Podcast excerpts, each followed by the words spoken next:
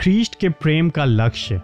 हे पिता, मैं चाहता हूँ कि जिन्हें तूने मुझे दिया है, जहाँ मैं हूँ, वहाँ वे भी मेरे साथ रहें कि वे मेरी महिमा को देख सकें। योहन्ना सत्रह चौबीस। यीशु में विश्वासी परमेश्वर के लिए बहुमूल्य हैं। हम उसकी दुल्हन हैं और वह हमें इतना प्रेम करता है कि वह हमारी बहुमूलता को हमारा ईश्वर नहीं बनने देगा। परमेश्वर वास्तव में हमें बहुमूल्य मानता है। वह हमें अपने परिवार में अपनाता है। परंतु वह ऐसा इस प्रकार से करता है जो उसकी महानता का आनंद लेने के लिए हमें अपने आप से बाहर निकाल लाता है। अपने आप को जांचें। यदि यीशु आपके साथ एक दिन बिताने के लिए आए, सोफे पर आपके साथ बैठे और कहे, मैं वास्तव में तुमसे प्रेम करता हूँ तो आप उसके साथ बिताए उस शेष दिन में किस बात पर ध्यान केंद्रित करेंगे?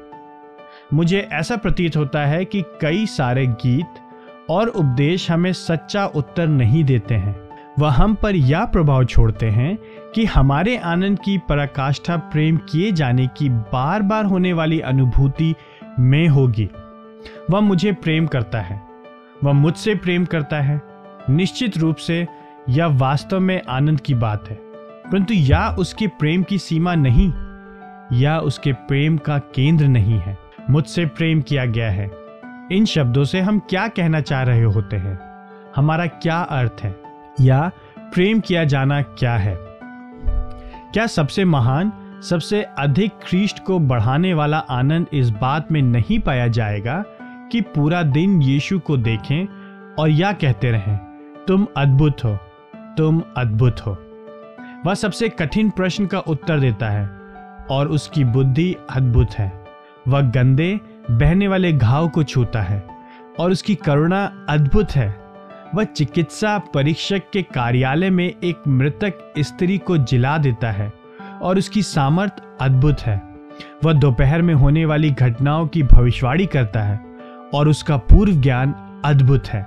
वह भूकंप के समय सोता है और उसकी निडरता अद्भुत है। वो कहता है, इससे पहले कि अब्राहम उत्पन्न हुआ, मैं हूँ।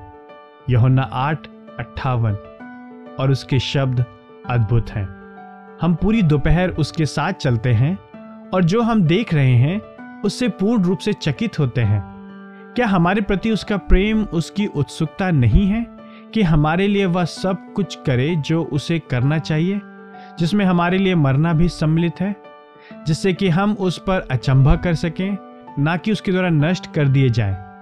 छुटकारा कोप संतुष्टि, क्षमा, धर्मीकरण मेल मिलाप ये सब होना ही है ये प्रेम के कार्य हैं परंतु प्रेम का लक्ष्य जो उन कार्यों को प्रेम में बनाता है, वो ये है कि हम उसके साथ रहें और इसकी अत्यंत अद्भुत महिमा को देखें और विस्मय से भर जाएँ।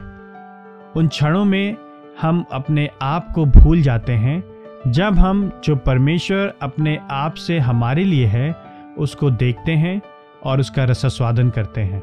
इसलिए मैं पास्टरों और शिक्षकों से आग्रह करता हूँ, क्रिस्ट के प्रेम के कार्यों के माध्यम से लोगों को उसके प्रेम के लक्ष्य की ओर ले जाइए। यदि छुटकारा और कोप संतुष्टि और क्षमा और धर्मीकरण और मेल मिलाप हमें स्वयं यीशु के आनंद की ओर नहीं ले जा रहे हैं तो वो प्रेम नहीं है। इसी बात पर बने रहें। इसी के लिए यीशु ने यहुन्ना सत्रह चौबीस में प्रार्थना की थी, हे पिता, मैं चाहता हूँ कि जिन्हें तूने मुझे दिया है, जहाँ मैं हूँ, वहाँ वे भी मेरे साथ रहें, कि वे मेरी महिमा को देख सके।